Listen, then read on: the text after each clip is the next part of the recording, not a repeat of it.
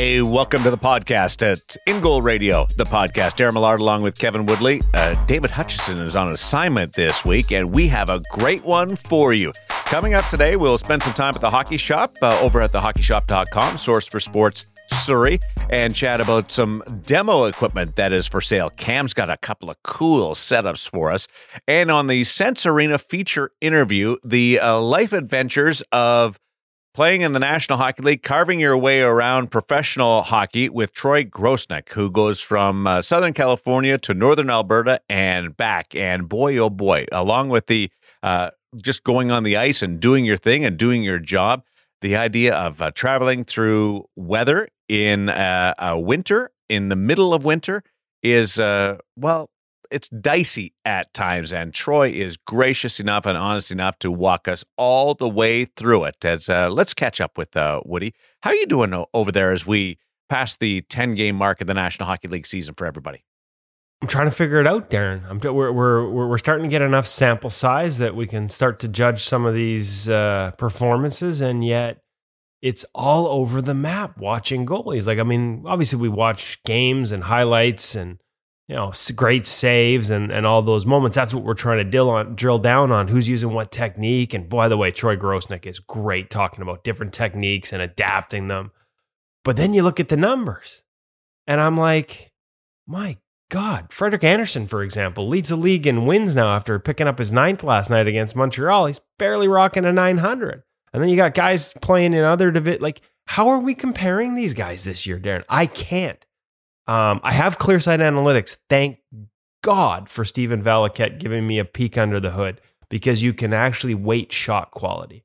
But in a year where teams aren't ever going to play each other, in a year where the North Division goalies are looking at, you know, Carey Price faced Marners and Matthews last night. Tonight, the Canadiens play McDavid and Draisaitl and they're doing it 10 times a year. The top eight or nine goal scorers in the National Hockey League are all from the North Division. Half the teams don't, defense is just merely a suggestion, and you've got all these elite top end snipers. I don't know how we're going to weight performances among goaltenders this year. So, do you think that the Canadian goaltenders will get a bump because they're playing all the top scorers, or do you think it will hurt the Canadian goaltenders when it comes to something like the Vezina Trophy? Oh, it's going to hurt him for sure. Like, I mean, in some ways, the voters, and let's be honest, like, this is GMs on this one. And there's been times where we've been openly critical because they overvalue wins uh, and raw save percentage numbers.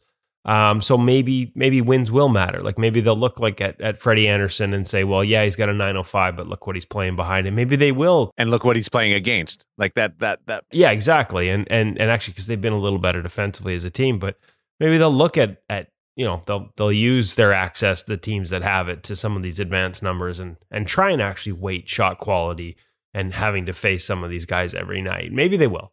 My hunch is they won't. Like my hunt, like you're not getting a, you're not winning the Vezina Trophy with a 905. Not when you got guys around the league posting a 930. And to be honest, the way the way Andrei Vasilevskiy has started this year, it's probably a moot point. Like folks, if you're betting futures, you know I know the odds will he'll probably have the the lowest odds um, but I'd still put my money like right now. You still win, Vasilevskiy. It's, it's yeah, exactly. It's slam dunk time, right? Like anything can happen, and and all the but like he's slam dunk right now. Like he's rocking a great save percentage. He's winning every time he's out there.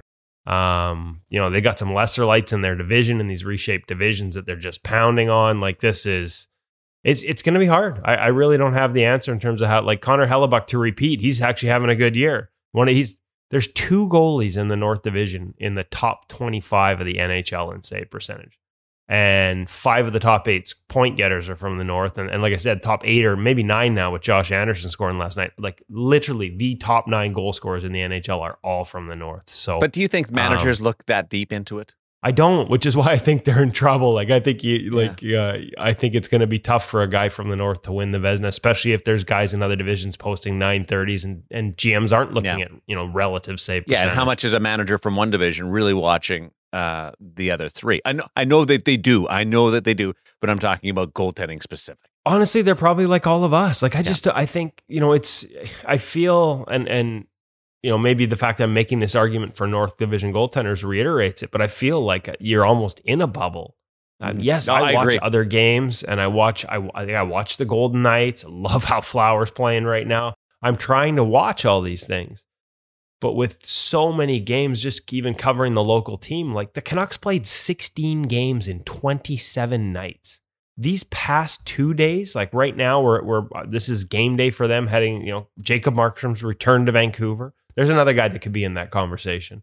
Um, but Jacob Markstrom's return to Vancouver, we're coming off of two days off for the Canucks. They had Tuesday or Tuesday and Wednesday off. Like they practiced, but they didn't play a game. Vacation. First, first time all season where they have had two days between games and and we're more than a month in, into the schedule so just because the the day job means covering that and watching that it's hard to keep up with anything else and my sense is others around the league are finding the same thing it's hard to look outside their own little comp or their own division and that's why when things start to go sideways a little bit, if you're on a schedule like that, it's really hard for a coach or a goaltender or uh, a player to turn it around because you're you're just going out. You don't have that little break to step away. Uh, what about this? Uh, when you talk about the Vezina Trophy winner and, and potentially the the managers trying to keep uh, keep up with things for a one year only, we have four finalists instead of three, like one nominee from each division, and that and then we can kind of prop up the numbers and give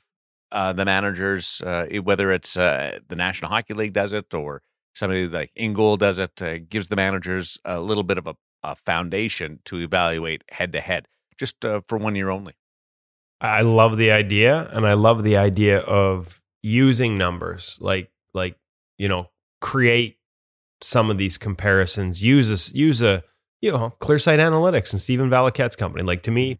there's they weigh more factors to determine shot quality than anyone else out there. So present that, present that case. What is you know we can't. There are intangibles you can't account for, but we can account for a lot of things. So let's have a better comparison of the top four before we cast our vote just based on raw numbers. And listen, a lot of there are a lot of GMs, you got to give them credit. Not only will they do their homework, but some of them that maybe will admit that there is levels to this homework that they're unprepared to do. They're not getting an A on this project. They'll create a group project. They'll talk to their goalie coaches. They'll ask them for opinions and not just opinions based on, hey, what do you think? You watch goalies, but opinions based on you know, you guys have access to these numbers, you use these numbers. Can can we come up with a better way of looking at it? But even there, I think that's harder this year because of course a goalie coach Absolutely. is breaking down film of goalies from other when in a regular season they have to play everybody comes through Vancouver. Everybody has a game here. They do their work on both goalies. They do their preparation. They watch video. They create a pre-scout. They don't have to this year. Like you're not wasting your time on the Vancouver Canucks, Braden Holtby, and Thatcher Demko if you're playing in the States right now, because you don't have to worry about them in, unless you make it to, you know, conference final level. So why would you waste that time? Whereas every other year, all these goalie coaches would have that information and have done their homework. You know, to me, you're right. Like pick pick one of each. Like there's probably going to be a few where you could have two candidates in a division, but you know, yeah. um, pick one of each and then and then actually give them time to drill down and do their homework and, and figure out which who's the best. I like it. Great idea. For 2021, four Vezina finalists, and we provide uh, support and statistical evidence uh, for their performances presented by InGoal magazine as uh, propped up by the uh, evidence of ClearSight Analytics. That's that. That's like my it. that's my plan. That's my plan. Uh, the hockey shop, uh, thehockeyshop.com, source for sports Surrey. Cam's got a lot going on over there. Yeah, you know, we talked uh, over the past couple of weeks about um, you know some of the sale items. Uh, we're into the new stuff. We've had it on the ice with the hockey shop. Well, your Bauer Hyperlight, really exciting line this year. CCM eFlex Five, some great innovations there. Uh, we've taken a deep dive on that stuff already. We're preparing for that launch at the end of the month. But in the meantime, you can get savings on all their you know past models that they still have around. Need to sort of clear out the old to make way for the new. And let's be honest, the the old is good stuff too. This is this is top of the line pro end gear. Some of it up 40, 50% off. Uh, anything that's not on sale, make sure you use the InGoal 20 discount to get yourself a deal anyways. Um, sticks, things like that. We talked about the Warrior uh, V1 stick line. Still a lot of those left uh, and heavily discounted as they make room for for next year's model. So a lot of really good product on really good deals. And coming up this Friday, February 12th, the annual demo sale. Yes. Now, COVID has changed things a little bit for us. Um, you know, you, you you haven't been able to take the gear out like you would in the past, and that's what makes the hockey shop great. They actually have loaner sets where you can sign out a gear, like not just get into the shop, put it on your leg, pull a woody, grab all the gloves off the wall, and flap them around, see what closes and feels good. You can actually take it out on the ice and play. They actually purchase a demo fleet each and every year. Little tougher this year with regulations and, and COVID and potential for germs, but they still have a lot of sets that were ordered for that purpose from last year that are now going to be on sale this Friday, February 12th. Uh, you can check them out in store if you happen to be from the lower mainland or for sure online at thehockeyshop.com. And we're going to actually now chat with Cam about a couple of those special sets because uh, they got some NHL goalie names on them, and one of them is really unique. Here is Cam and Woody. The demo sales coming up at Source for Sports Surrey, the hockey shop, thehockeyshop.com.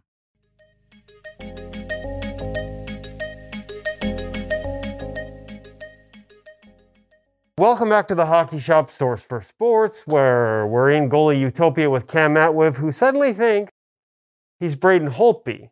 And you can be too, because it's time for the annual demo sale at the Hockey Shop and thehockeyshop.com.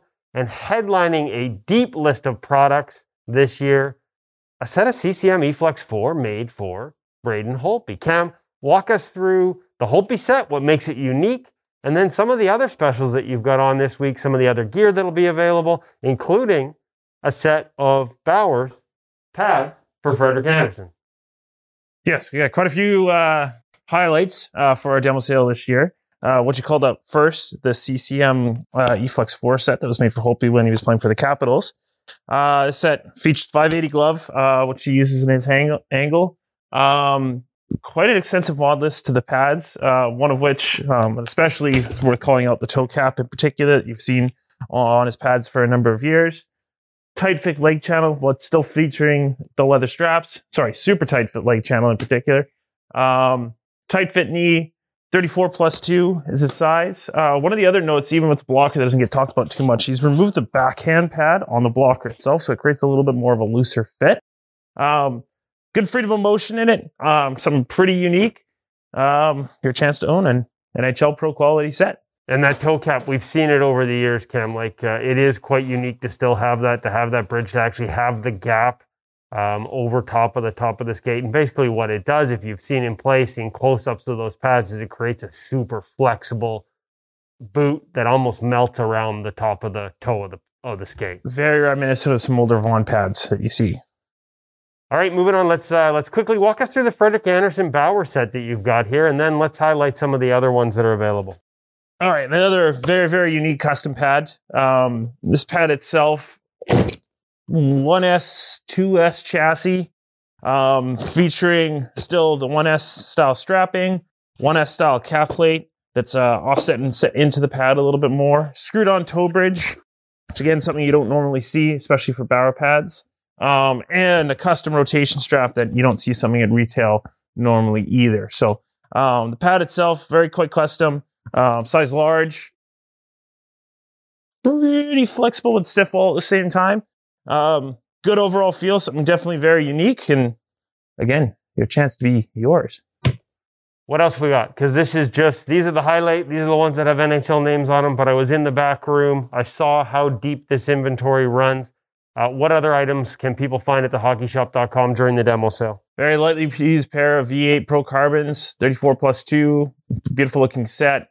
A uh, few sets of CCM eFlex pads, uh, in our black and red, or our own personal demo fleet. Uh, we've got a few sticks as well, uh, a couple chest plates that'll be on for sale, lots of gloves, um, a couple dirt cheap Brian's pads that have been left over for a little while. One set that's completely unused. I think it's going for under 300 bucks for a full set. Um, beyond that, I think you're going to have to stay tuned and check it out on this Friday, the 12th, February 12th. Um, we were going to go live up on the uh, website. Uh, you'll be able to check out uh, there. You'll be able to see everything um, and make your purchases online. Um, this will it'll be something that's available in store as well. But uh, however, we would like you to check it out online first hockeyshop.com. And if they have any questions, like for example, you know, particulars about the Braden Holtby pads, more information, um, where can they find you, Cam? They can find me at 604 589 8299. And those international listeners, including the ones in the States, 1 800 five six seven seven seven nine zero. I don't need your help today, Hutch. Or Siri. she was chirping you good last week. I couldn't believe it. I've never heard an Apple product that upset. Quite rude. Cam, thank you very much for walking us through the demo sale. Everyone else, make sure you check it out. Like he said, this Friday, February 12th, everything goes live. Tons of options, tons of great savings here at the Hockey Shop source for sports and thehockeyshop.com. Thanks, Kev.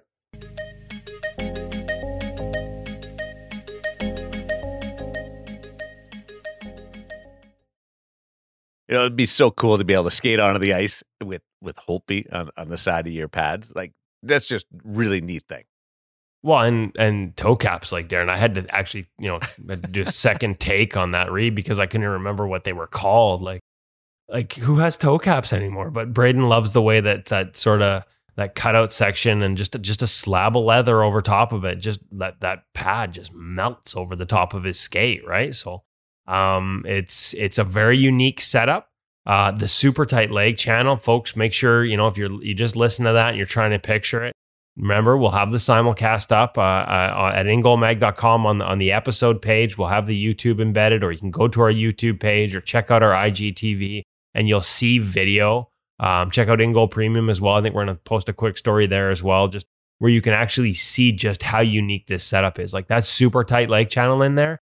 It's, I guess, the best equivalent I can think of for people is like an old school Vaughn V2. Like it mm. really is an inside leg channel that is just wrapped right around the calf. And that's the, you know, Braden's got a little old school in him. He likes to feel that softer pad How does up it against affect the his rotation? Leg.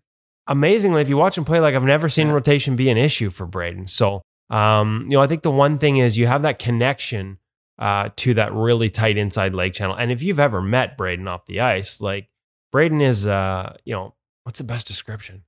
He's farm boy thick. Mhm. like he's a guy that you know what I mean. Like he's like he's a really yeah. big, like muscular, strong guy. Those aren't like those aren't chicken legs that are squeezing into those uh, those tight calf wraps.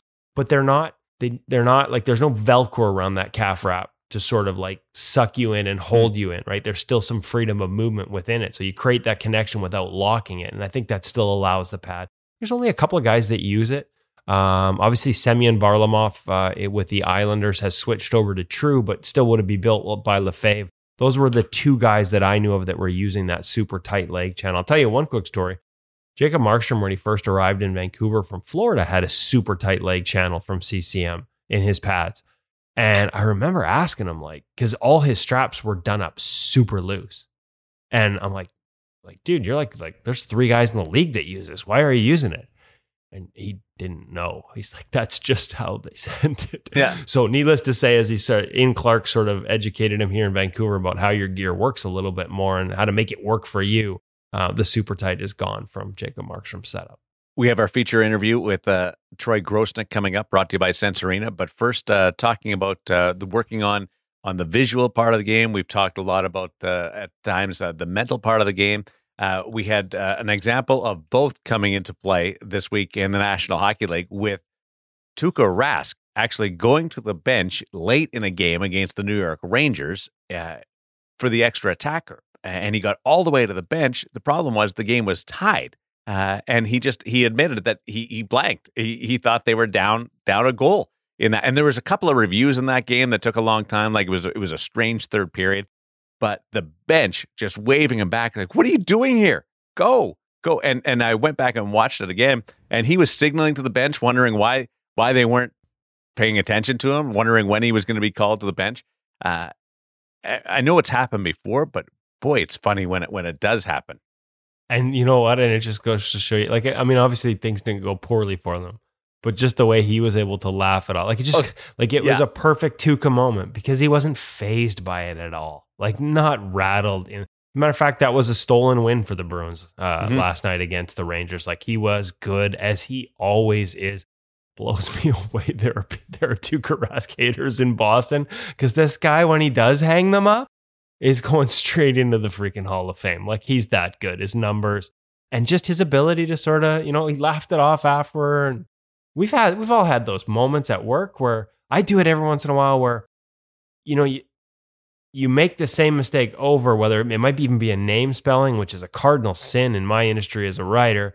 but you do it once, you see it and it looks right to you. And it just, Yeah. So, you know, at some point in that game, it was two to one to him, and there was nothing that clicked that it wasn't. And so that was the mindset. And we've all done it in our jobs. We just don't all play in front of a live national television audience. So Well, I- I, I, I just thought- thought the way he handled it was great. Uh, and this Connor Hellebuyck had the the strange goal against the Calgary Flames go in. Uh, the the Tuukka Rask situation. It's it's humbling to watch these guys at the top of the game. Like it happens to all of us. Right. And their ability to, on that stage, again, to just sort of absorb it, accept it, and move on is probably one of the reasons. Hey, and this is one thing Troy talks about the work ethic of Jonathan Quick and, you know, that he shouldn't have been surprised by it because the guys that get to that level all have that in common. He's been nine years in the league and he sees it so many times with all the top guys. And, you know, so it's, it's this. There are certain things that are just true of all these guys. The ability to move on from those moments is definitely one of them. It's all part of the journey, which uh, Troy Grosenick takes us on in the Sense Arena feature interview. Uh, you want to set this up for us? Well, before we get to the interview, we got to talk about something special we got coming up with Sense Arena as well. Because the reason Hutch is on special assignment this morning, and we have absolutely buried him in work on this one, he's preparing for a webinar. Remember those? We used Yes. to do those in goal Yeah, in yeah. person. Uh, they're back. Uh, we're going to have one this Sunday. The time is still a little to be determined, in part because we've got a pro goaltender joining us for this webinar. And they had a practice, what was supposed to be a day off is now a practice day. World of COVID, things change fast. So we're shifting the time. Make sure you check your email, check out all the InGoal social media channels, check out InGoal Premium for a firm time, but it will be this Sunday. And yes, we realize that that is Valentine's Day. Um, so make sure you you get mom or your better half breakfast in bed early. We're probably going to be you know late late morning to like noon, depending on your time zone, maybe a little early afternoon in some places. And we are going to walk you through with video the entire sort of how this works. We've got Bob Tativa from Sense Arena. We've had a lot of questions uh, about. Pe- We've had a lot of people that just buy in and we get the feedback. They're like, wow, the best purchase I've ever made. Like, can't believe what a difference this makes. As, as, as Hutch's son Maddie said, it's a cheat code. Um, so a lot of positive feedback on the product right up to pro level. But there's still some people that, you know, maybe don't understand all the things it does. Hutch talked last week about you know the the cognitive training tools that are built in you know people have subscriptions to other services that are all about you know training the eyes training the brain well those things are all part of sense arena as well so we're to have bob on we're to have a pro goalie on we're to have hutch with a ton of video he's preparing right now to actually as best we can because nothing is as good as putting on that headset and feeling like you're there it's it's Yeah. absurd how real it feels but as best we can we're going to take you into the environment and show you all the different features in a one hour webinar so if anybody has any questions still about it, uh, now is the time to sort of check it out. And, uh, you know, special little tease. I talked about it last week. There's going to be a heck of a special as well uh, surrounding this for for our in goal audience in terms of getting a discount if you if you decide after seeing all these features that now's the time you want in on Sense Arena. So we've talked about it a lot. You've probably witnessed uh, a few of the clips on social media and been able to uh, see what exactly happens. And you've been to the website for Sense Arena and you watched some of that.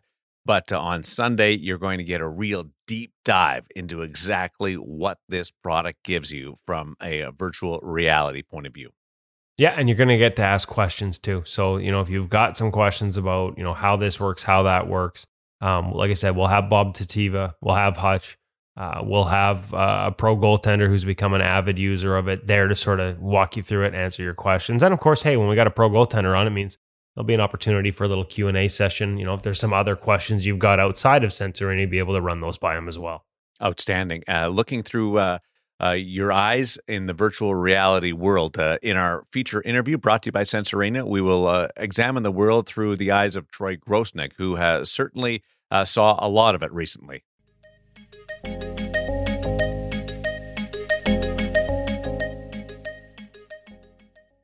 Okay, so the last time we talked to Troy Grosenick on the Ingoal Radio podcast, he'd recently signed with the Los Angeles Kings. Uh, we were in the off season, the strangest of off seasons. He was sharing stories about, you know, going to the rink and getting changed in the parking lot with a bunch of NHLers like they were Pee Wee kids again. It was great. Here we are a few months later, and he's been to camp with the Kings.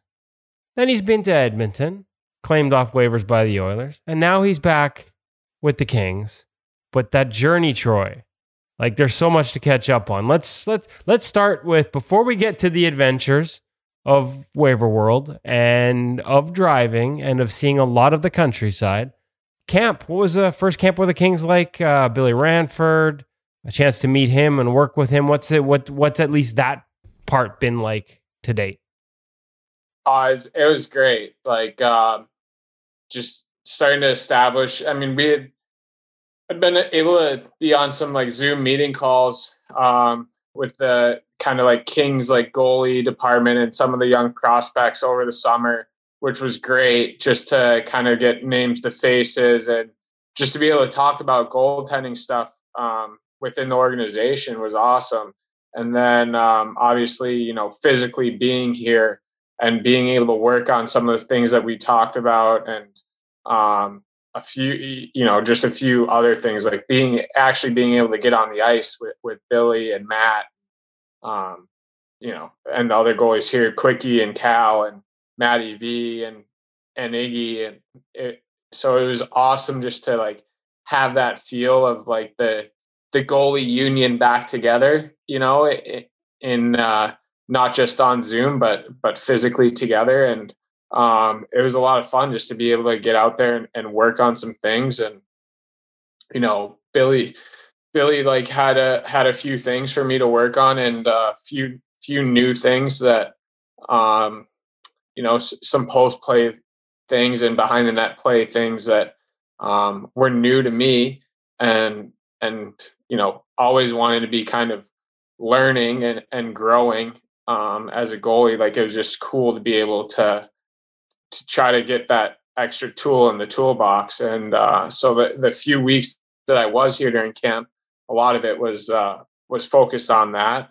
And um, you know, it was it was just uh, being able to be on the ice with with a guy like Jonathan Quick, who uh, you know, as an American goalie, like um, and a, and a college route goalie, um, you know, Quickie's kind of one of the best to ever do it. So he was a guy that I mean when he when he broke into the league, I was a little bit older, I would say, like in my development. I don't know the exact years, but it seems like you know it would have been like when I was in junior college when when Quickie was kind of coming into the league and uh, and then winning cups. Um, but obviously that that time frame is when uh, you know it really clicked into me like playing pro hockey was a possibility. And and you look at the guys that kind of took the same route as you. So um, is obviously one of the most successful to do it. So just being on the ice with a guy like that, um, that kind of went through the same steps that you did through your pro career. I mean, that was just kind of a,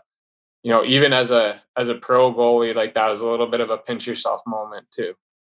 I was going to say, I mean, and the other guy there, Cal Petersen, who same path, right? NCAA and into pros, and you know, having a hell of a start to his young career as well. Did you guys talk at all about that? Like, I mean, we've never talked about sort of the rise of USA hockey from a goaltending department. We had Spencer Knight and Dustin Wolf on after they won a gold medal. Like, how much pride do you take in seeing the growth of the goaltending position in America over, you know, during the course of your career?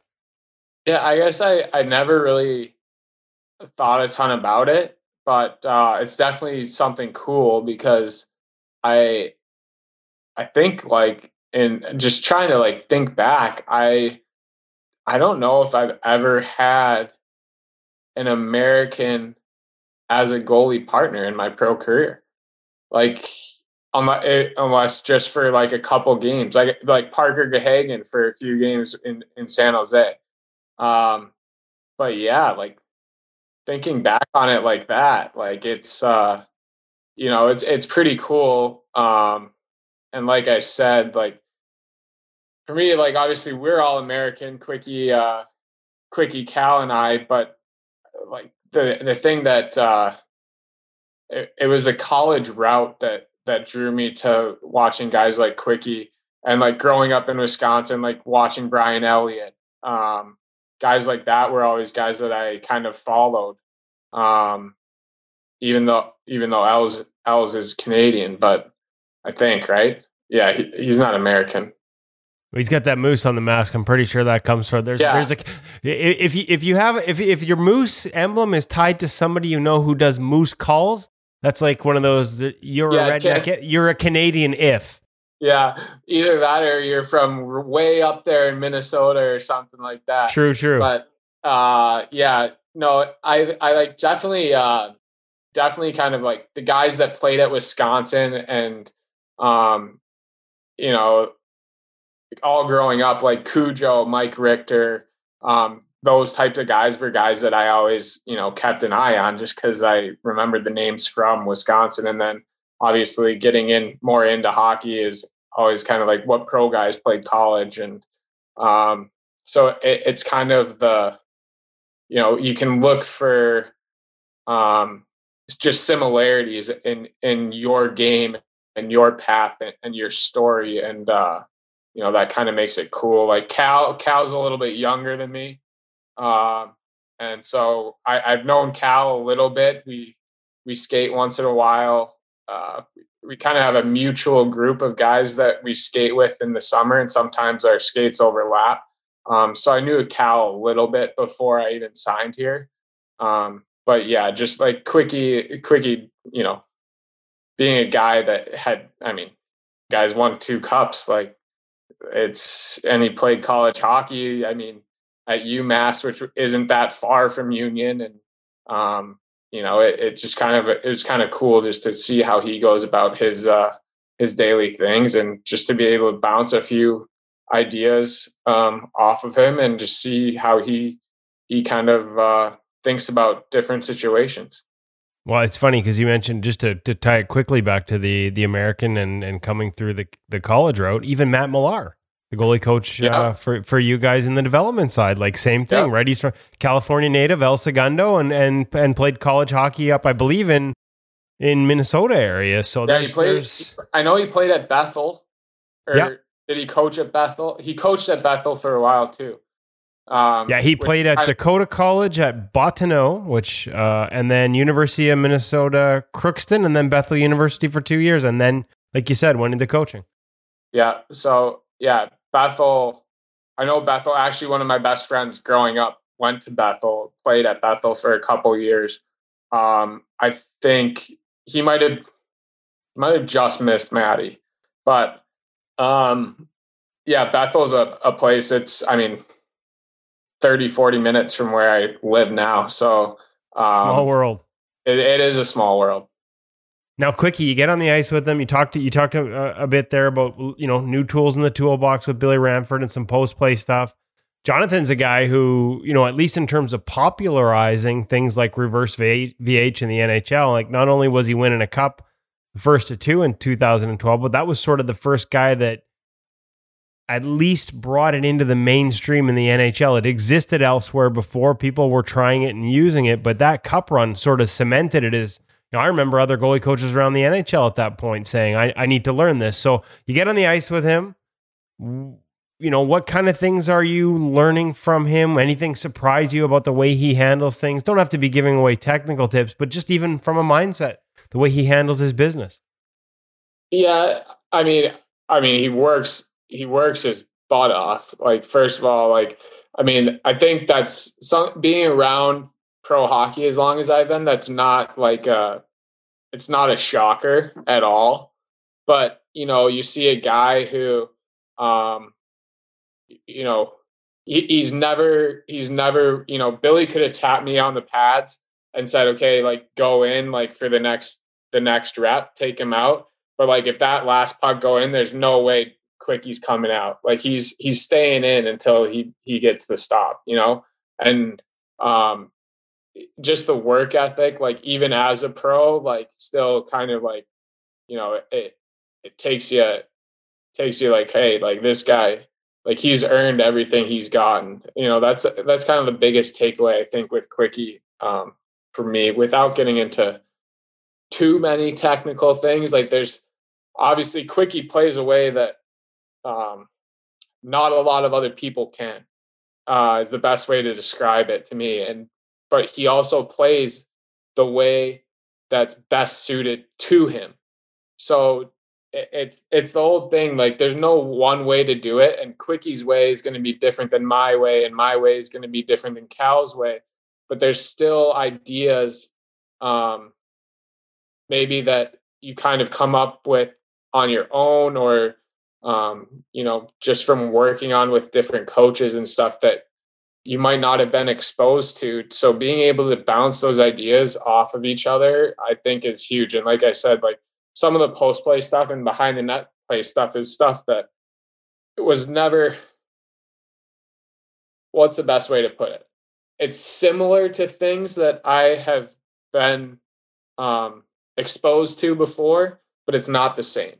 And just being able to talk through the reasoning of doing certain things behind the net without giving too much away for certain in certain situations and the positives and negatives of doing it. Almost realizing the negatives of doing it is almost more important because it allows you to realize what areas might be exposed when something goes a little off. And that can be in the back of your mind and just know like I've got to cover that quickly if something goes wrong it's it's that this is goaltending in a nutshell, right? Like everything you do, there's a yin and a yang, there's a give and a take, there's a sliding scale, whether it's technical to to to read and react. Like everybody exists in every aspect at a different point along the sliding scales there. And it's interesting. I never thought of it in terms of knowing what, you know, what what it is you're giving up in order to get something that you value in a certain technique or a certain tactic is a big part of the game. And it sounds like you've got a pretty collaborative environment there through training camp and before the season started with your coaches and and with the goalies. Like this sounds like this sounds like goalie heaven. Yeah, for sure. It actually like honestly, a lot of it reminded me of Net 360 and just being able to talk through these things. And obviously, like I I'm the new guy coming in, so I'm taking in a lot of of, of the information and I'm able to bounce questions like this part doesn't quite make sense to me. Like like can we talk through this part and and like make some sense out of it for me? And like that's where like the collaboration really really kind of takes hold right? And like okay yeah that is a negative of you know looking over a certain shoulder or what or whatever it may be but it's something that we realize and that when you know if a pass out happens when when you decide to turn then you also know what you're taking away and what you have to what you have to potentially steal instead. And i mean i think that basically the the thought process is that you always you have your eyes on the puck as long as possible and as quick as possible and at the end of the day i think for a goalie it's good to have your eyes on the puck yeah, it seems like a pretty, pretty, pretty good idea. Um, how much? How much have you had a chance? You mentioned uh, Matti Villalta. Um, you know, I'm not sure if Jacob Ingham was there or on his way back when you when you were in camp, but um, you know, how much do you look at that role as a guy who's in his ninth season, who has seen you know a lot of these things? Like you said, you know, Quick's work ethic might surprise a kid, but you you weren't surprised because that's what the best tend to do is is work really hard. Like, how do you view that mentorship role with those guys? How's that? How's those relationships started, and how do you sort of find that balance between managing your own game, but also recognizing that you know part of the gig is to help these kids? Yeah, I mean, honestly, it's I I don't. It's to me, it's like it's it? a pretty it's a pretty simple like thing. Like you know, they're um they're guys on your team that you're trying to help like right? Like and i'm not necessarily gonna you know go out of my way to fix them like that's not my job.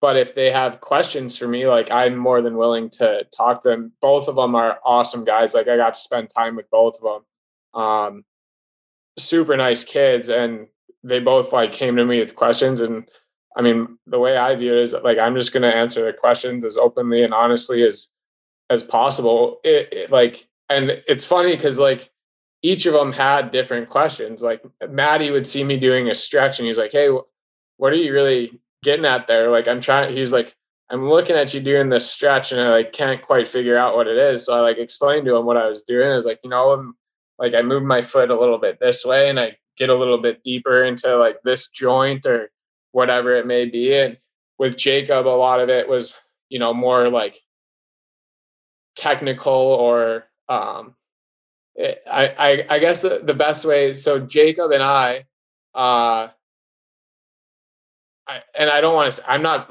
not necessarily the most technically sound goalie out there whatsoever. But um, Jacob's like pretty technically sound. It's not not gonna like make the toe up skate safe. And I actually mentioned this to to Billy was like Maddie V, Cal, and Jonathan Quick are all making like toe up glove saves. And I'm just like, what's going on here? Like, I haven't done that since like Pee Wee. And he's like, you know what? It's just something like those guys do they're comfortable with and like i was like you know what happened to me like a week into camp like all of a sudden like a shot went glove side and i went toe up glove save and i was like i haven't done that in 15 years i bet. And just like watching these guys do it i just like it just like whipped into my game from somewhere. But like jacob and i would talk about stuff like that. It's like i don't know how these guys do it but like the, like the athletic ability to do it consistently and make saves doing it that way um, you know, they're pretty pretty elite um, at doing it. But it was just funny to me that uh, it like out of nowhere just crept into my game just from watching these guys making these incredible toe up glove saves all the time. Goaltending osmosis. Do you have to be careful sometimes? And are there have there been points at your career where, like you said, like it it does? T- I think uh, I gotta want to make sure I credit the right person for this term. Justin Goldman from the Goalie Guild. I think he once called it shadowing. I, I think that's the right term, and I apologize. I'll have to hit him up and ask him if I got that wrong. But just that, or mirroring, like just the idea that when you watch your partner do something a certain way so often, that yeah, hey, next thing you know, I'm doing that too. And I'm wondering if there's any points in your career where you've where you've like had that happen and thought, yeah, like that's okay, that's coming into my game, but maybe that's not me. Like you have to be careful sometimes with it. Right. Like, I toe, think, toe up think, glove save is fine every time, but yeah, I think I think I think you hit the nail on the head. Is you have to be careful with it, right? It's like kind of what we went back to. Is like collaboration is a good thing, and like mirroring uh, something good about a guy's game can be a good thing. It can be something that you bring into your game that you end up really liking and really um, having success with. But at the same time, you have to be able to realize that just because it works for one guy doesn't mean it's going to work for you. Like, I mean, like being up in Edmonton, like, like Mikko's doing the double post seal. Like, I can't do that. I'm not big enough to do that. Like, so that's something that, first of all, I don't know if my legs work well enough to be able to mirror it, but um, it's something that you you are cognizant of, right? Like it, like I said, like I I I made this one toe up glove save out of nowhere. And I Im- immediately realized I was like, where did that come from? It's like, well, you've been seeing these guys make these six saves all the time. You wanted to mix one in on your own.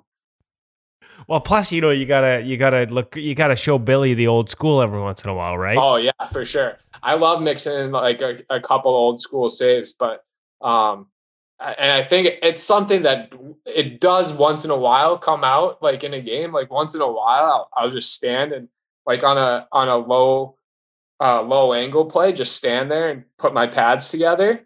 And I, I think there's an element of uh, unpredictability that that helps you. If you're able to be confident in in your read and in the save selection itself that and that's where where we get at with uh, more tools in the toolbox doesn't hurt.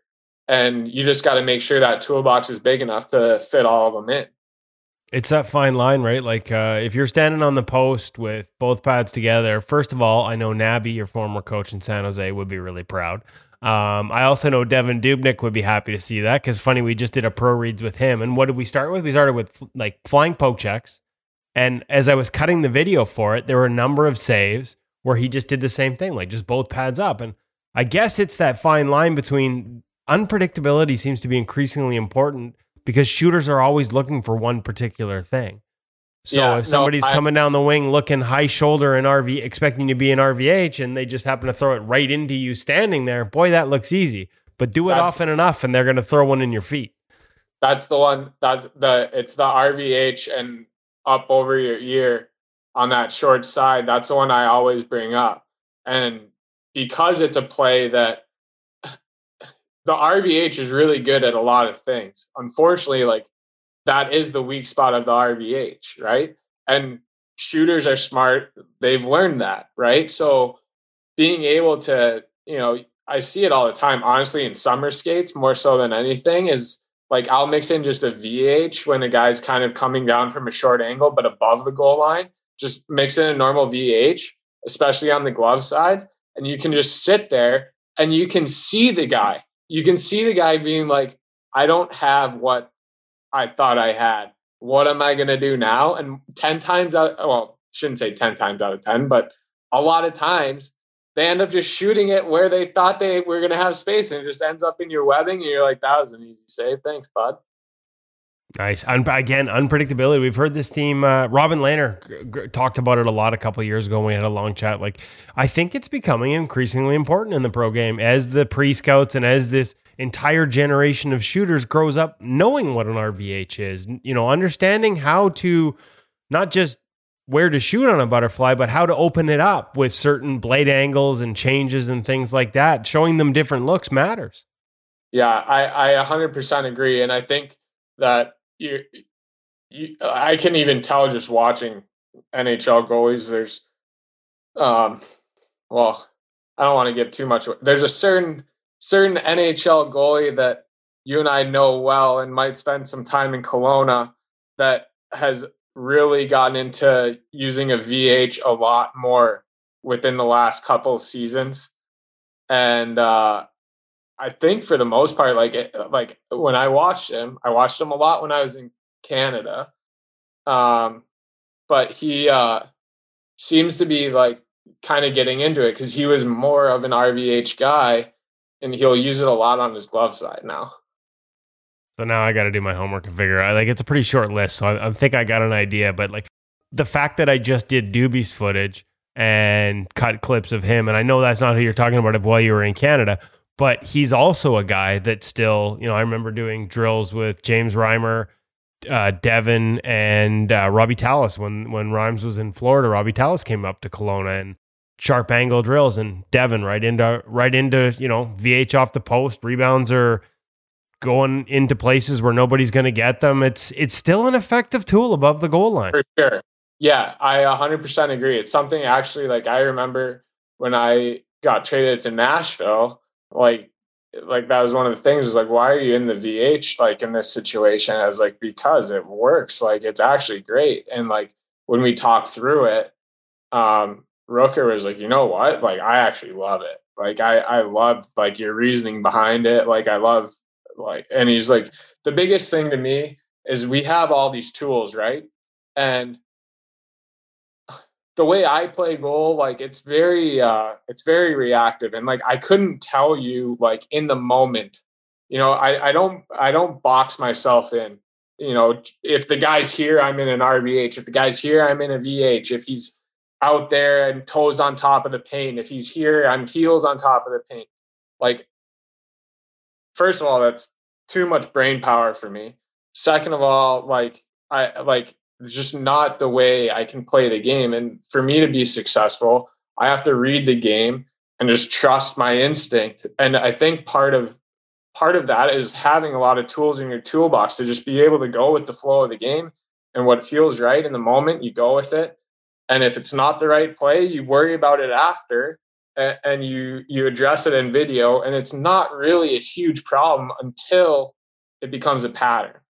That's the thing, right? Is so like you know what? Like the shooters are good, man. Like they're trying to score goals. They're highly skilled. They got good shots. Like you're going to give up some goals here and there, even if you made a good save selection. But at the end of the day, it's when it's a pattern. You're getting beat here a lot when you make a certain save selection. Like maybe we need to tweak tweak that a little bit. I think it's the pattern over, you know, a period of a few games or you know a few months that that's when you can really for a guy like me, that's when I really like, okay, this is something we gotta we gotta address. And other than that, it's just trying to add as many tools to the toolbox as you can, and then going out and being comfortable enough with those tools to be able to use them, and then you go out and you play the game and you react and still at the at the age 31 after 9 years in the league still looking for more tools in the toolbox. Is that part of what you love about it? That it's that this constant evolution that it never changes and that there are always new ways to do things?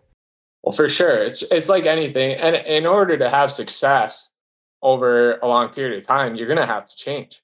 Because i mean the game's constantly changing as it is. Like um you know you bring up quickie he's a great example. Like he did change the game like like the reverse VH that changed the game. Like all of a sudden, shooters have to adapt to that, and then all of a sudden we have to adapt to them learning how to beat that. Right. So it's it's constant adaptation. It's just like anything in life, you know. Um, you know, Tiger Woods was an awesome golfer, but what was he always doing? He was always changing his swing to be better. Like at the end of the day, if you want to have a long, really successful career, in just about anything, you're always going to have to be willing to adapt and change. And, you know, as I get older, there's things that I could do even five years ago that are a little bit harder to do now. Like, so, like, you have to kind of be able to constantly adapt. Okay, so speaking of adapting, you had to do a lot of adapting, um, both in terms of geography and travel and teams, and um, you get put on waivers. We're in the just so the Kings can send you down and, and have you as an option as taxi squad. Still requires waivers. You get picked up by Edmonton. We saw the merry-go-round. Um, you know, Aaron Dell, Eric Comrie, Anton Forsberg, everybody sort of moved one step around the musical chairs.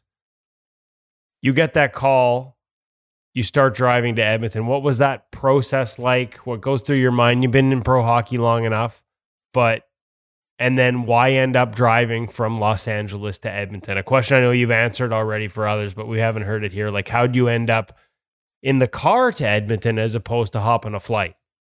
Yeah. So is so we'll start like when I got put on waivers. I I get put on waivers the same day as actually Mark Alt, who uh he he also lives in the Minnesota area, but we first met on our flight out here to Los Angeles and uh, like we kind of struck up a relationship right away and you know we were both first time we've been in this organization and uh, so i was actually staying at alti's apartment and uh, we were both on waivers and we were kind of talking about it and do you think you're gonna get picked up? I don't know. I was like i was looking at it and you know smitty had just kind of had his issue and i was like you know what? Like there's a chance i'm going to edmonton. Like so I kind of, you know, after I did my research once I was on waivers, I kind of had an inkling that it could happen. And then uh, just getting the Packers played against the Rams the day I got picked up. So actually, Darren Granger, the the equipment manager here with the Kings, he could he could probably send a picture, but he took a picture of me. Like I came in dressed to the nines with my Packers gear on, and uh, all of a sudden, so I take my Packers gear off, and uh, you know about to get ready for the day and I get the call from Blakey and he was like, well, you're to, you got picked up um, by Edmonton and Ken gives me a call, tells me I have to be up there Monday. And uh, I was asking like if I wanted to fly out tomorrow. And I was like, ah, you know what? Like family's not here. Like I can pack up pretty quick. I'll just drive it. And honestly, like the thoughts behind driving were a that I didn't have a spot really to leave my car in LA. Like I just met Alti a couple weeks before. You know, I could, I didn't know, you know, if there's a spot to really leave it and have it feel safe, um, or what it might cost to store it somewhere here. And the other things were just, you know, just with everything going on. Not that I don't feel safe uh, flying because I did fly out here and ship my car here, but I just figured, you know, it's it's even less contact than flying, and I'm going to be in quarantine. I might as well be in quarantine for as little time as possible, and then I think there's just like a little bit of a comfort thing too, right? Like I got my all my own stuff. Like I know exactly where it is. Like it's with me. I've got my own car and just kind of a little bit of sense of normalcy going into a situation like that. I think all those things played a factor. And then the last one was that uh, I have a good. I've played with a few guys over my career from Edmonton, but um, Dan Carr, who I played with last year, in Milwaukee. And before that, we were in the same class at Union. So we were at Union together for three years. Um, no Carsey for a long time. And I, I just kind of knew that uh, he and his wife, Lizzie, would, you know, do whatever they could if something happened. And um, it was kind of funny because Lizzie ended up doing my laundry for me while I was up in Edmonton. So um, just great people and just knowing that I had someone like that up there um, where if I, you know, had to go to wherever, Florida, on the drop of a dime, I could feel pretty safe just leaving my stuff with them and uh, feeling safe about it. Okay, so now you're on your way to Edmonton, but you had to make a pit stop. Yeah. The pit stop. So the plan was to, I was going to stop once and then make the rest of, just do it in two days. So I I was on the road at about noon. I got to like Ogden, Utah, stopped for the night, and then I kept driving, and it was probably around noon again, and I was somewhere in the mountains south of Helena, and uh, my agent called that uh, the Oilers put a claim in on Deller, who like I've played with for a few years in the San Jose system, and uh, that if I hadn't crossed the border to just stop until waivers go through tomorrow. So I was like, okay, like it's the way it's going. Like we'll we'll do it. And uh, so I the next the next kind of town was Helena, and I was like, like I, I probably got into Helena just before one o'clock, and the uh, so it was Sunday, so that uh, who are the Browns playing? I think the Browns are playing the Chiefs. I'm not exactly sure. It's but, all of. I'm trying to pick the weeks, and I remember having this conversation with you at the time when it happened. I am trying. To, I think that I think you're right. That would have been. That's about right. That lines up.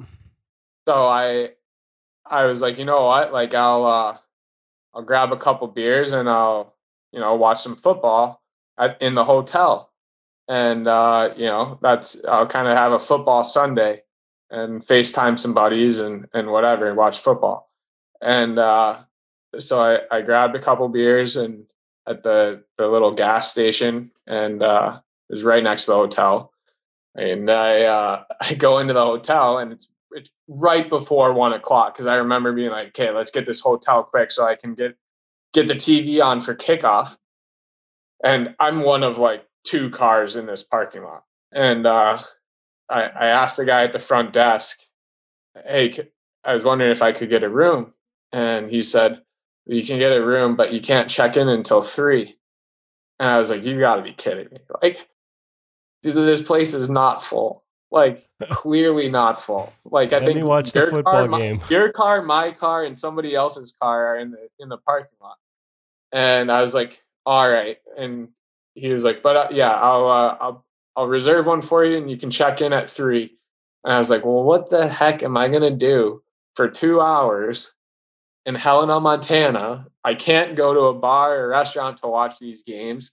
And so I just, I flicked on the radio in my car and I kind of tailgated. I had a, I had a beer on my tailgate of my Jeep and listened to the game on the radio old school and uh, did that for the first half and FaceTimed a couple of my buddies and just had a laugh about the situation, right? And then uh, at three o'clock was able to check into the hotel and actually watch that game and the next game. And uh, you know, it was Saints, yeah.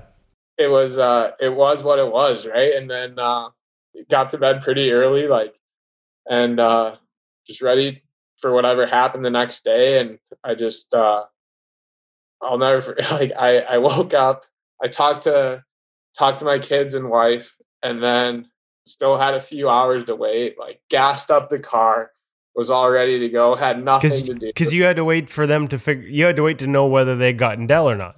Yeah, I had to wait till ten o'clock Mountain Time, so noon Right. Eastern, and so at like nine fifty or so, I like go back in the car, like turn it on.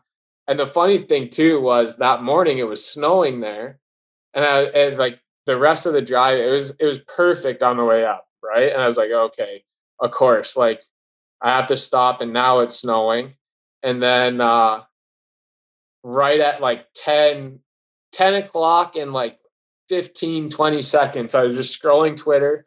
I figured either I'd get a call from my agent or like I'd see something on Twitter and I see Pierre LeBrun tweet Dell to New Jersey. And I just immediately went north. And uh, like within like 10 minutes, the snow cleared up and it was like clear sailing up to Edmonton. And uh, yeah, then we were we were we were going and uh, got to the border. It took a little bit at the border to get my work permit and all that type of stuff, but uh, was up in Edmonton that night. Now the only downside is you had to quarantine, and the Oilers were on their way out of town. So how do you? And we saw we saw you on Twitter tonight. I love the advice in front of the television. How do you stay in shape and try and stay game ready at all without the ability to go on the ice? Like, what were you doing to try and keep yourself at least some semblance of of you know hockey form? Yeah, at that point, like it's a lot of visualization, which I do across a normal season. Um, but I think when it's kind of the only way to mimic being on the ice, like you have to put a little bit more focus into it. So that was a big, big thing, just going through different visualization routines and um, kind of just every scenario like you might go through in a game. Um, you know, pass outs and power plays and traffic and uh, two on ones, three on twos, like behind the net stuff, just kind of like having that in your mind. And it doesn't even have to be full reactions, right? Just kind of like getting a flow and, and a connection, mind and body to it. Um, so a lot of visualization. I actually didn't start doing like what the video on Twitter. I didn't start doing that until um, a couple couple days into my uh, into my quarantine in Edmonton. Um, but I just remember it hitting me like in Edmonton, like what else can you kind of do? Because you know, there's not a ton going on for you. And I was like, you know what? My brother and I used to love like acting out what was happening in NHL games when we watched. And we actually, it wasn't even live NHL games. My we had like an old VHS kind of like highlight um video and like I don't even know what year it was from, but it was like there was everything in that in there from like Red Army highlights to NHL All Star Game highlights. It was it it wasn't it wasn't a it wasn't a Don Cherry's, but it was it was something similar, and uh, that's what my brother and I always used to do. So like just kind of reflecting back on that, I was like, well, I'll just like I'll watch this period of I don't even remember what the game was. Um, I think it was uh I think it was a Winnipeg game. I don't remember who Winnipeg was playing. Um, but I just remember watching it. I kind of like set up a little mini net and just kind of, you know, for one period, just kind of went through movements and made saves. And I was like, it's actually a pretty good way to kind of keep your mind into it at least a little bit as, as best as you can. And I was lucky enough too, where up in Edmonton, um, I didn't have to do the full 14 day um, Canadian quarantine because I was able to get into um, the Alberta Health Pilot Program. So when I drove across the border, I got tested right there. And then basically, my drive up to Edmonton, I could only stop for gas and food at a drive through. But um, I got that result back like probably 24 hours after I crossed the border. So really, only the first day was it like full lockdown in my hotel room and then after that first day i could at least like kind of walk around and like i could go pick up some gatorades and waters at, at the 7-eleven or whatever it may be um so it was just kind of like there were still restrictions on me like i couldn't go to to the Oilers facility and like couldn't like be around like you know I think like five people or something like that. But there were a few restrictions on me still. And also the other positive was a couple days after, so I I would get tested every other day for the NHL protocol. They would just come to my room to test me, and after like one or two of those tests coming back negative, I was able to work out in the hotel gym, which the hotel like I was staying at the JW and the the the gym at the JW there in Edmonton is like it's legit. Like it's really nice. So um, that helped out a lot in in terms of just being able to kind of stay on my stuff right away. And it, you know, even now, like in those first two days, like I was able to do like a lot of body weight type stuff in my room. Um, Adam's great with that. Like, so he's I've got a whole like drop box of of stuff that I can do just body weight. Um, and it's something that I've had to lean on obviously the past few weeks, but um, being able to get into the gym and actually like move some weight around and have access to a, a bike and and stuff like that just really helped in terms of I noticed it mostly like cardio type stuff and uh, it didn't feel like when I got on the ice I was out of breath or anything like that so that was nice um, but yeah it was uh, it wasn't uh, the first eight day quarantine I had here in LA was a little bit tougher just because you didn't have as much access to stuff like that. Um, so it was almost a little bit easier with that pilot program to be afforded to get out a little bit. And I, I get it. Like, I, I understand full reasoning why it can't be, you know, you test negative and you're just released out into the wild.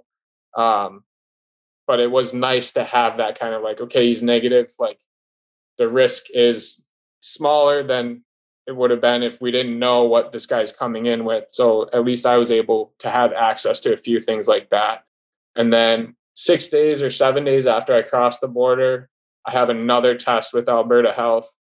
And when that came back negative, then I was kind of fully cleared um, out of like the 14 day um, type protocol or quarantine that it would have been in Canada. So I was able to get on, actually get into the arena and get on the ice and use the team facilities and stuff like that. So um, overall, like it's a long week, but it could have been a longer two weeks. Okay, and so the and the guys were away, but they come back and I mean, how many practices did you get in? How many, like, I mean, you've been on the ice with NHL stars, you know, throughout training camps and and uh, past call ups where maybe you didn't get into a game, but you're, I mean, you've. it's not like it's a foreign concept by any means, but right. it's also it's also never been McDavid and Draisaitl. So I'm I'm just curious what you know what the first practice is like with. I mean, we all sort of see it from our couches and and marvel at the speed on TV, and yet I can't imagine what it's like in real life. Did you get a chance to get on the ice and get some practice and see that at see that at, at, at full tilt? Yeah, for sure. It was actually funny. So the first like full practice I had with the team, I kind of had like, and I do it uh, a fair amount where like I'll peg like one or two guys, and it'll kind of be like, hey, that guy's not scoring today." Like, uh, just like period, like end of story. And like it, it like like as the season goes on, it could be like you know you have a bet with a guy on certain days or maybe that guy pissed you off the practice before, like shooting one at your ear or something like that. So tomorrow he's not going to score. Um, but McDavid was like one that I, I was like, okay, like that guy, like doing everything I can for him not to score. And going out early, he actually he shot on uh, on uh, on us early just for goalie drills, and I it was me and and and Skinsy, and uh, I was like, all right, well, like we're we're starting off early, and I just goalie drills and McDavid shooting. Wow. I, well, like, and I did like I was good. Like I, I don't want to call McDavid out or anything, but like I I was hundred uh, percent, you know, through goalie drills and stuff. And actually, that practice they ended up running power plays, and he absolutely blew a one timer past me on the power play. But I think that was the only goal in practice, and I was you know pretty amped up about it and then uh, we it was a practice where like he didn't get to do like his thing right his thing is like he's moving at a high rate of speed and he's got a quick release And it wasn't really a practice that necessarily that there was a lot of that going on. But I remember uh, the first uh, first warm up for a game that I just up for, like in a in the half moon, he's able to do what he wants to, and I mean, you watch you watch him all the time, right? So like I know exactly what like his thing, and like I was like, okay, he does his thing. Okay, he's either like gonna go high cheese, he's gonna go over my pad blocker side, or he's gonna tuck it five hole. And like it happened so fast, he just tucked it five hole on me. I was like, eh, no, that's why the guy's the best player in the world. You knew he had three things that he was gonna do, and he still got it on you. Oh man, what uh, did you get? I mean, didn't you weren't there long? Did you get much of a chance to work with with Schwartzy at all? Again, we talk about tools in the toolbox. Is there enough to pick up another tool in those those few brief practices? Because he's also chasing. He's got Mike coming back. He's got Mikko. He's got Stuart Skinner. He's got a lot of things going on. I wasn't sure how juggling much time. He's yeah. juggling five goalies at once. Right, Dylan Wells was there too. Those are long days for a goalie coach. Yeah, so Schwartzy, yeah, Schwartzy was great. You know, uh, he'd been in touch with me on my way up there, and uh, we talked, and you know, just super nice guy. And I, uh, you know, we developed a relationship pretty quick, and uh, he, he was just kind of open and honest with everything going on. And I think that's one of the biggest things in in goalie coaches and the goalie and goalie coach kind of relationship is just that openness and honesty, um, and being able to kind of uh, you know just just establish that that trust quickly and that's something that i feel like schwartzy was awesome at. And you know we got out there and we got you know as much work as we could um, in the in this small time frame i was there. And um, there were definitely a few little things that uh, i think part of it was the first you know day or two like i hadn't been on the ice and just really like getting back some of the fundamentals, some things that I know what it takes um, for me to be at my best, but also knowing it's not necessarily the thing that like I naturally gravitate to. So like take some uh, time, like calming calming the game down instead of you know running a mi- million miles an hour all the time. Like that's kind of one of the things. Like like I play a more athletic style, and a lot of times like that has to get dialed down for me to actually have my most success. And when I'm just going out and, um, you know, relying too much on instinct or just going like pure full out, sometimes that's like, okay, dial it in, dial it in, like reel it back a touch. Like it doesn't have to be a ton. Like we want you to be able to get out and take away space, but like you don't have to get out to the top of the circle, you know, that type of thing. So, yeah. um, just little things like that. And I think that's what Schwartzy and I focus on really mainly in the first few days. And then um, once I kind of like got back into it, we got we actually got to talk a lot um, about you know different philosophies. Obviously, the two guys that are there, um, you know, Smitty and Koski are huge guys, right? And so like even just some of the warm up drills, like um, and just just bread basketing things like where they're in the, like the puck's in the corner and they're in a reverse. And like for me that's completely uncomfortable because like I'm not big enough necessarily to get my shoulder like while I'm just like sitting in a reverse. Like I have to work to get my shoulder up to cut that angle out. Like I'd much rather just kind of sit there and once you shoot then I'll react to it right? Whereas it's more comfortable for those guys just block it right off. So just being able to talk about little things and little differences and and even just the five goalies that were there. Um, obviously, you're not on the ice with all five goalies at the same time, but Schwartzy gets to work with all five of those guys. And I think just being able to talk to a guy like that who is seeing five different guys every day, it it it, it allows him to like keep his mind fresh on like all these different ways to play. Like you know, Smitty's doing this, like Gross is doing this, but like Stewie's doing this. And I think like for me, like that, like we've talked about, like that's kind of the cool thing is just being able to see what different guys are doing and, and what different guys are having success with and you know, seeing if I can meld a little bit of that into my own game. Did you get a chance to meet like cause in normal circumstances, you would have had a chance to meet him in Kelowna, but obviously with COVID, you probably you obviously weren't in Kelowna this summer. I was just because you'd mentioned Adam and the workouts that he gave you, and obviously Smitty's working with him now too. So I wasn't sure if you had any history with Mike Smith uh, heading into this, or if you'd met him through Adam at all.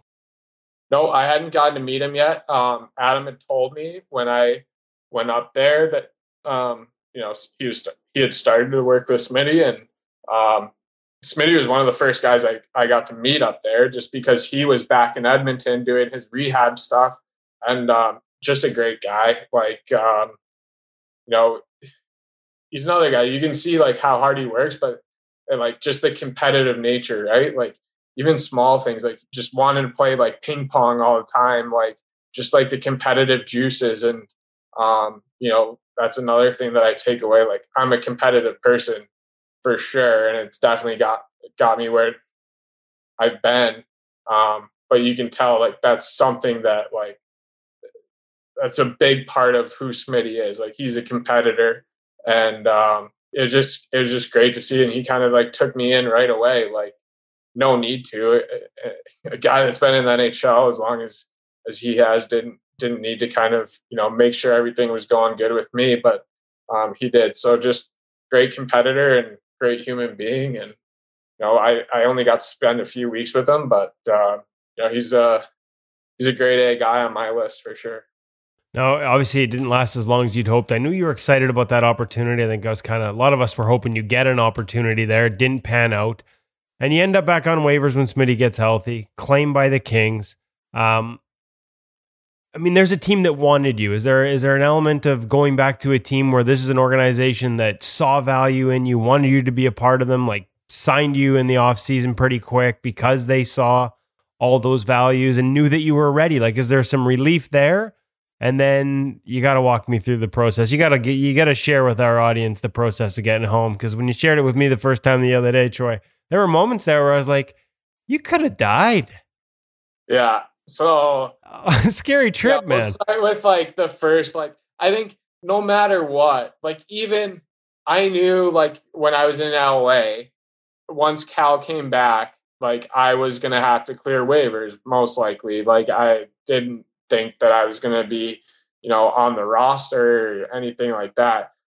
But there's still a, even knowing that there's still a sense of of disappointment. Like I said, we're all competitors, right? Like we all want to be in the NHL. Like that's, you know, you could do it for as long as you want. You could have gotten gotten cut as many times as as I have. It's still there's, you know, it might be a little bit less of a sting and a little bit less of a shock, but as it's happened, but it's still, you know, it still stings because like you said, like at the end of the day, you're fighting for an opportunity, you're fighting for a chance to play in the NHL.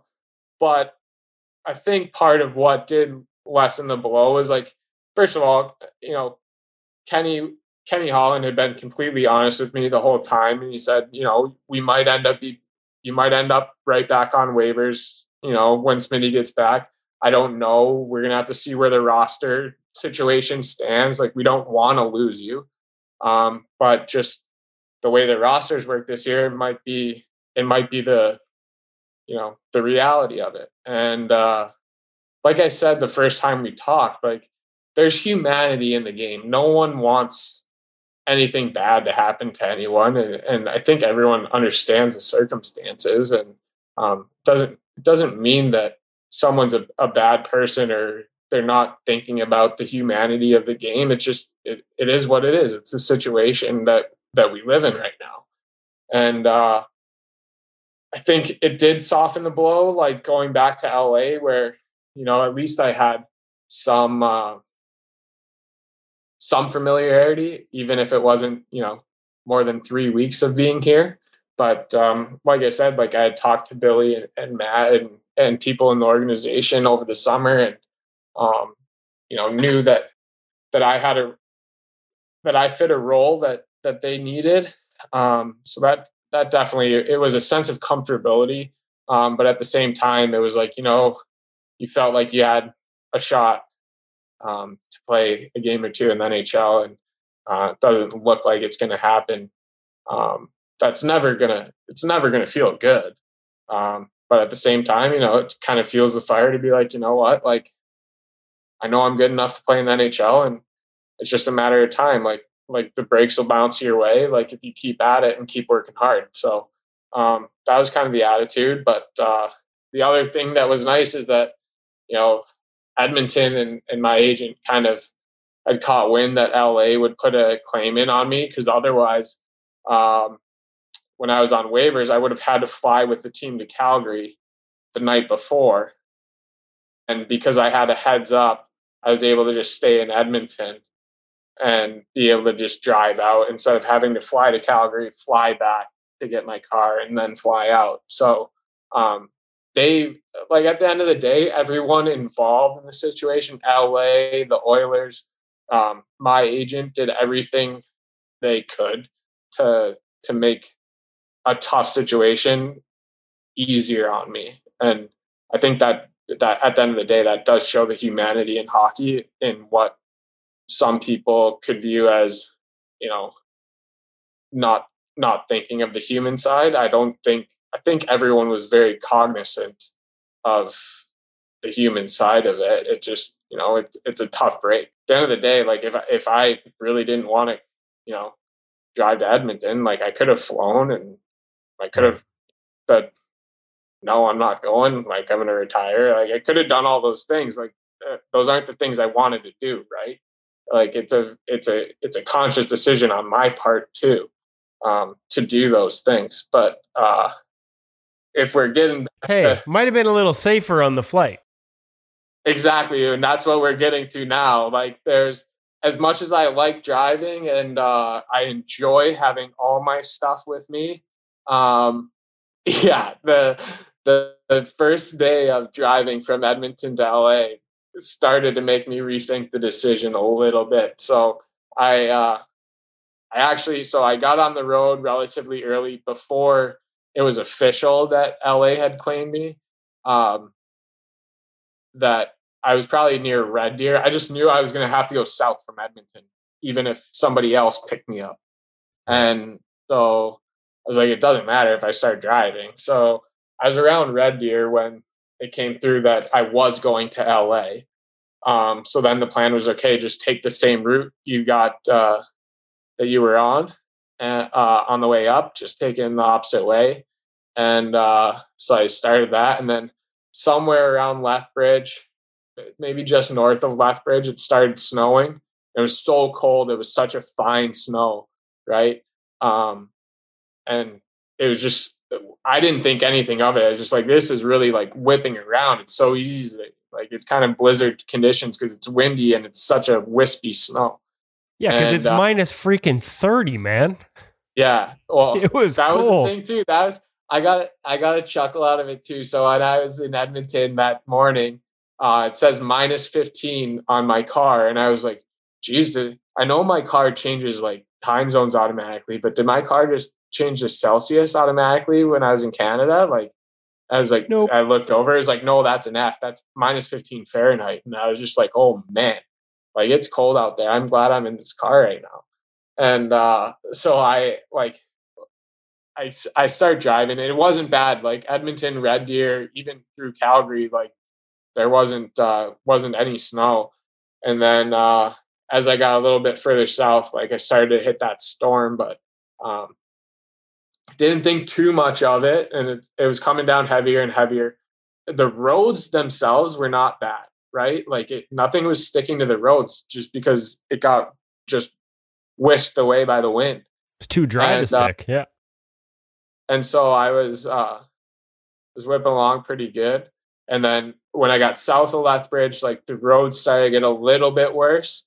And uh i was a few miles from from the border there in Coutts, and all of a sudden, uh, like I get this warning light, and it's like uh, electronic throttle um, needs servicing, and like when I hit the gas, like nothing came, and it was like almost like I would break, and I was like, "What is going on? Like I'm in the middle of nowhere, like this isn't good." And like I kind of had realized, like if I really let it get slowed down, like I can speed up again, but like very slowly. But like controlling speed was an issue. Like if I had to go, if like I had to speed up quickly or like go uphill, like that was that was a huge issue. So I get to the border, hand my passport over to the border agent. As an American, really easy to get in back into the States. Few questions here or there. Okay, be on your way. And I said to him, I was like, hey, is that I just got this warning light my something's going on with my accelerator. Is there anywhere close that I can get this checked out? He's like, Well, the nearest guy is 35 miles away and he's closed on the weekends. And I was like, Great. So it's Saturday. And I was like, he's like, other than that, you're gonna have to drive 110 miles to Great Falls. And I was like, oh man, like it's kind of like full on blizzard conditions now. And I was like, what am I gonna do?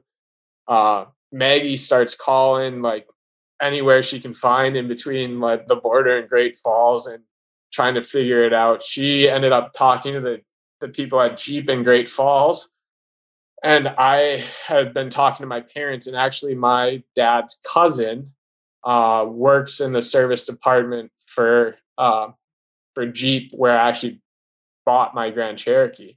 So I was able to talk to Derek for for a bit, and he kind of said it, could be a couple things. Your throttle might be freezing up because of how cold it is and the amount of snow you're going through. And he's like, in which case, don't stop because if you're nowhere close to civilization, like you need to get as close to civilization as you can to get towed. And if you turn off the car, like the throttle might just be dead then because it's too cold. And I was like, okay. And he's like, the other thing is it could be an issue with the air filter having too much snow in it, in which case you could stop and you could clear it out a bit. Um, but don't do that because if it ends up being your throttle, like you could be, you know, SOL wherever you are. And so in the middle I, of nowhere with no in the middle of nowhere, kind of in a blizzard.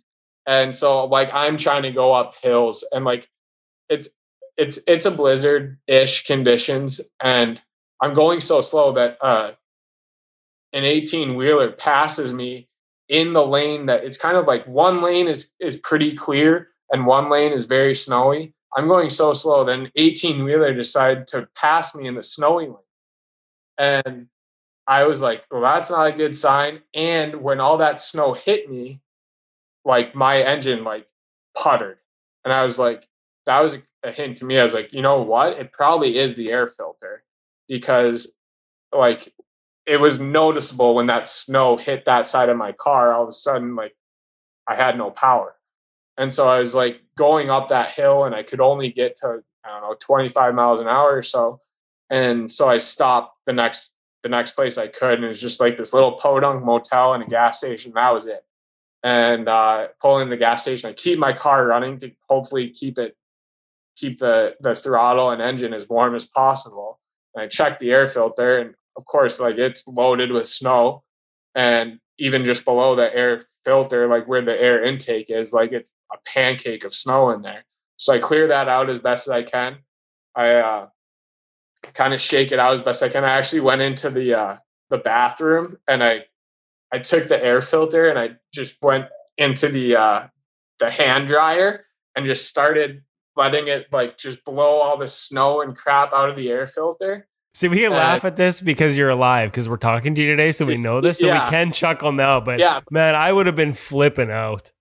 I I was like, I mean, at this point, like at least I was pretty con like before this point, I was like I was pretty scared about like the situation, but at least like I was in touch with my family. So they knew like what was going on. Plus the Jeep in Great Falls knew what was going on. And I had made it to a spot where I'm assuming at least they had a landline at that gas station. Uh, so that I could have called somebody if I really needed to. But um, so yeah, I clear out the filter and the air intake as best I can. There's still some snow in there. Um, and when I start it up again, like it's working better. It's still not at 100%, but it's definitely working better than it was. And uh, I'm able to get get the rest of the way to Great Falls. And uh, I, you know, they got me right in. Those guys were incredible at that dealership because they got me right in and they they blew out my whole intake system. They got me a new filter. They blew out the old filter and dried it out so that I had a backup filter in case it happened again. Um, and just talking to him, like his name is Bobby at, at Great Falls, uh, Chrysler Chrysler Jeep Dodge. Um, he was just kind of like, uh, "Hey, is there any chance like you're are you working on a tight schedule or or can you kind of stop for the night?" And I was like, "Not a kind of tight schedule. I'm like I need to get down there. Like it would make my day tomorrow really really long if I had to stop in Great Falls, but." Uh, I was like, "When's the snow supposed to stop?" And he was like, "Well, probably around noon tomorrow." And I was like, "That's a little bit too too long." And uh, I I played weatherman and kind of with Maggie, and we kind of determined somewhere around Butte that I should be out of the snow, and that was a few hours away. And you know, I was working with a new air. Uh, you know, I just got renewed. You know, a new filter, new air air intake, all cleared out. And I was like, oh, I'll risk it and try to get past Butte and see where we're at. And uh, then, because because between Helena and Butte is pretty mountainy, so I was pretty nervous for a while there. And I was talking on the phone with Maggie, and like the snow was coming down pretty heavy. And I was like, it's like, it's pretty hard driving right now. But I got through it, got down past Butte, probably about half an hour past Butte. Like the snow kind of cleared up. And then uh, I checked the I checked the air filter again. That's when you know, I cut my finger a little bit, but nothing too bad. But uh, shows how handy I am and then uh, and got a little bit. So we did that, and then uh, got to Idaho Falls, smooth sailing. The air filter was fine, and uh, stopped in Idaho Falls for the night, and then woke up early the next morning. Was on the road and uh, made it made it to LA in time for uh, time for the third. Well, not the whole third quarter, but a good amount of the third quarter of the Super Bowl. It was funny too because I drove through LA or through Las Vegas as the Kings were playing the Knights at T-Mobile. So I literally drove right past the arena as the boys were playing. Couple but, quick uh, honks. Yeah. Honking a wave. Anybody need a ride? oh, we shouldn't actually make jokes because uh, John Gibson just had to drive to Vegas to uh, join the team on a road trip because he missed the team flight after taking stitches. So you could you could end up just running a car service for for professional hockey players between LA oh, and Vegas. You know, if there's ever a uh, there's ever another uh, you know big uh, virus outbreak and uh, we need a guy to quarantine just to drive people around, I can be that guy. You've got it. You've got it mastered. Well, the good news is you made it home safe and sound. You're now stopping pucks through visualization with the TV on in front of you uh, in Los Angeles for everyone on Twitter to enjoy. And best of all, you've got Maggie and the kids, Beckett and Claire, coming down to meet you in the next couple days. So, um, you know, that would have been tough in Canada, obviously, with the clearances and everything. So there's a happy ending here. Um, but what an adventure, man. Like, holy crap. Like, have you I know pro hockey's an adventure. We talked to Mike McKenna, obviously, and he went through one last year with bouncing around. But do, do you get any different perspective out of out of the last month, the last three weeks, what it's been like? Does it does it change your mindset, or does it just reinforce that drive? Yeah, if anything, it reinforces it. Like it's like it's one of those things. I is actually uh, I was talking to Daphne Aronson, who's like the mental skills coach here in LA, and I was like, you know, like it's funny, like as like more stuff has happened, it's almost just like easier to get through. Like, and I'm not saying like the situation in and of itself is easy, but like it's just kind of like, all right, just add another thing to the list. Like we'll get over this one too. Like it's it's you kind of laugh at it and you just move on and you cross that bridge and it's like, okay, what else do you got to throw at me? Like I'll handle it and like I'll prove myself. Like I can get through this one too. And um it's uh the hardest the hardest honestly like it's become easier as like I've gone through it and like just talking to Maggie and and that's kind of been having a support system like I have where I can call Maggie and I can call my folks, I can call my brother any time of the day, day or night, doesn't matter. Doesn't matter what I'm going through, doesn't matter what they're going through. Like I know someone is gonna be there for me.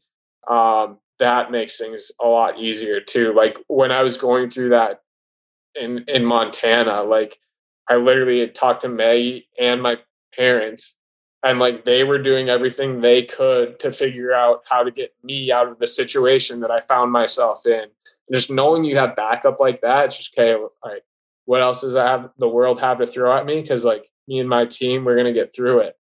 It's it becomes fun, like almost like as I don't want to say sadistic, but it, almost as sadistic as it sounds, it's just like it's fun to just like get through the adventure, and get through the challenge, right? And just be like, okay, you know, I'm prepared for anything the world throws at me, and you know, we we got this. And uh, it's it's been a crazy few days, but like, or crazy few weeks, but um, there's just so much worse stuff that happens to other people that like you really like take it back and rewind it? And if this is all i have to get over like at the end of the day like that's not that big of a deal because you know obviously in, in the times we live in right now there's you know there's people losing their lives and people losing loved ones and you know not to say that that doesn't happen normally like you know it just it's not that big of a deal um, to go through what I've gone through when when you compare it to the situations other people have to deal with and any any situation I find myself in, I know that the people around me will help me get out of it. Do we hope there's one less bridge to cross? Of course, but we'll cross any any bridges that you put in our way, and uh, hopefully that leads to to another uh, shot in NHL someday. That's great perspective, Troy. And I guess the other part of that perspective is a bad bounce off a defenseman's ass that on a puck you didn't see is probably going to feel like just not that big a deal anymore compared to, again, perspective, right?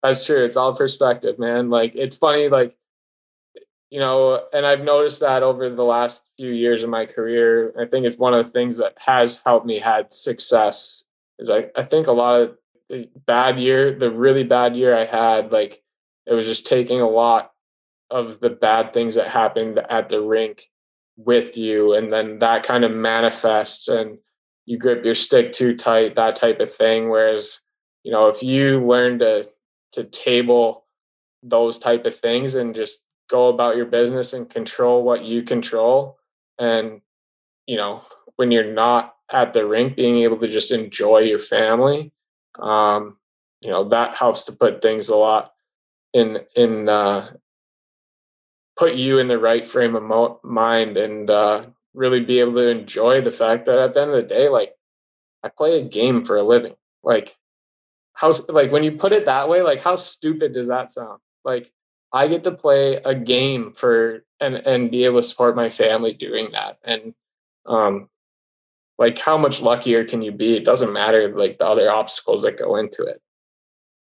Yeah, it's uh, it's. I mean, like I said, well said, great perspective, and thank you for taking all this time to share it with us. Because I, you know, you know, like there's going to be a lot of people that will find perspective in in that as well, Troy, and that you were able to approach it that way. And also, the other thing is, I think it's important, you know, to everyone who's listening. I'll get on a little soapbox here. We all want our hockey and our entertainment and our sports. Um, and you're right. You're, you know, you get to play a game for a living, but you you've been away from your family. You're going to see them tomorrow night. You've been away from them for almost two months now. There's a sacrifice here that professional hockey players are making so that the rest of us can watch hockey. And then for guys like me that that work in the game can work and have a job. And so, you know, as much as you you you're right, you get to play a game for a living, I think it's important that those of us who rely on that game for whether it's for income or entertainment or a relief from everything else that's going on in the world say thank you for the sacrifices that you guys make to have the show go on.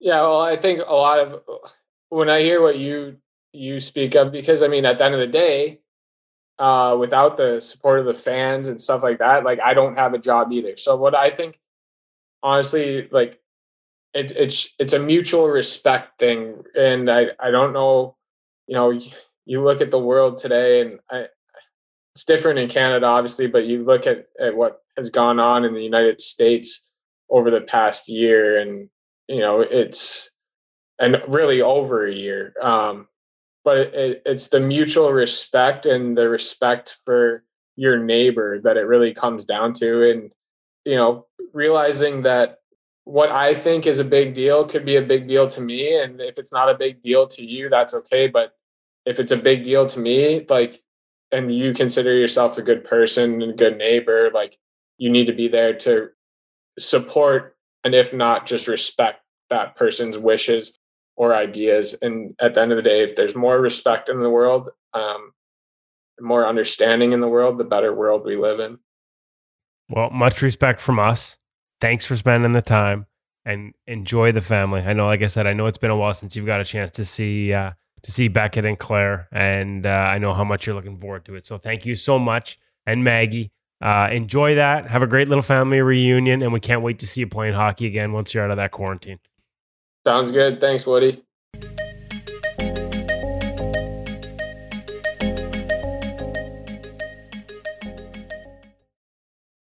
You ever have a car breakdown in the middle of nowhere?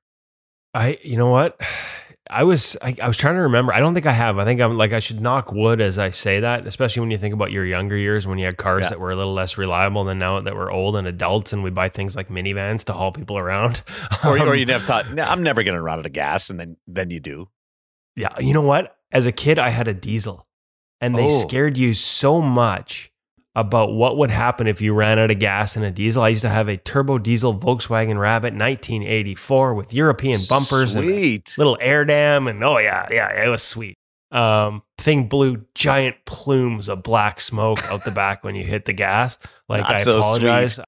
I killed the I killed a good chunk of of uh, our environment in my youth, but they scared you don't run out of gas because you'd, you'd actually have to, I guess they used to scare you like you'd actually have to have a mechanic prime certain parts with the diesel again if you ran it dry. Mm. So I never, I never took that chance. And diesel, right? Only certain stations had it. So you were like, like you were pre-planning your whole freaking week around making sure you had enough gas in that thing. And of course, you know, as a kid and as a high school student and going into college with that thing, you know, you only had sometimes 10, 12 bucks to put, you couldn't fill it every time. Nobody could do that, right? So uh, yeah. my whole week was based on not running out of gas. So none of those moments, but man, as Troy's telling that story, the first time he told me that story, I, I was scared for him in moments. I'm like, okay, I'm talking to you, so you're alive, but like yeah. that could have been a near death experience, buddy. That's a little freaky. Those, uh, those moments where he's probably thinking, what am I doing here?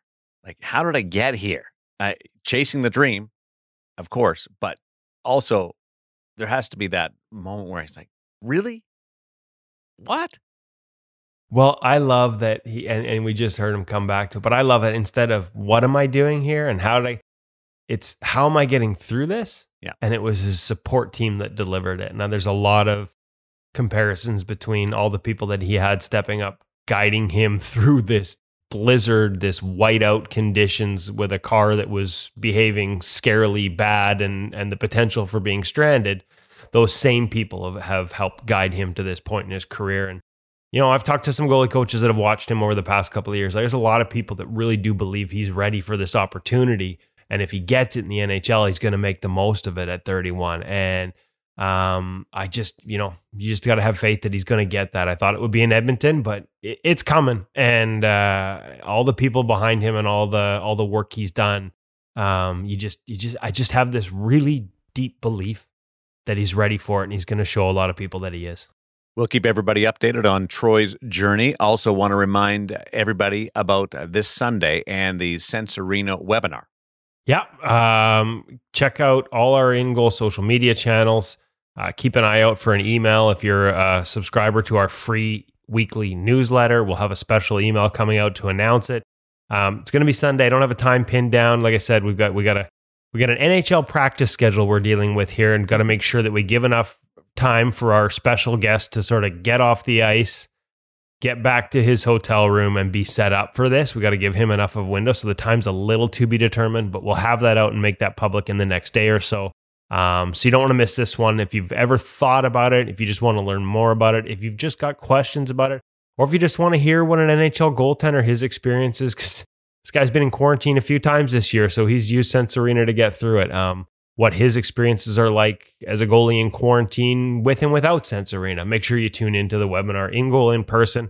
Uh, and we're working on uh, we're working on bringing a few of them back. Um, oh. a few more of these. Uh, working on trying to find our spots in these these crazy busy NHL schedules where we can have some NHL goalie coaches join us. The plan is hopefully once a month, um, but like much like this, plans are hard to pin down in such a crazy world. But we're working on it. Yeah, just tell the NHL schedule maker all about plans being moved around. Uh, they know all about that right now, and uh, they're doing their best. Uh, we are enjoying this uh, this wonderful uh, world of COVID uh, the best that we can, embracing uh, all the uh, adjustments that we have to make, and uh, trying to actually use it to to your advantage when the guys are in quarantine or guys are in hotel rooms. Maybe we can catch up with them a little bit more. thanks to Sense Arena for the feature interview with Troy Grosenick, as well as the Hockey Shop, thehockeyshop.com source for sports Surrey, for the presenting uh, sponsor of In Goal Radio, the podcast. Uh, David Hutchison will be back with us next week off his assignment.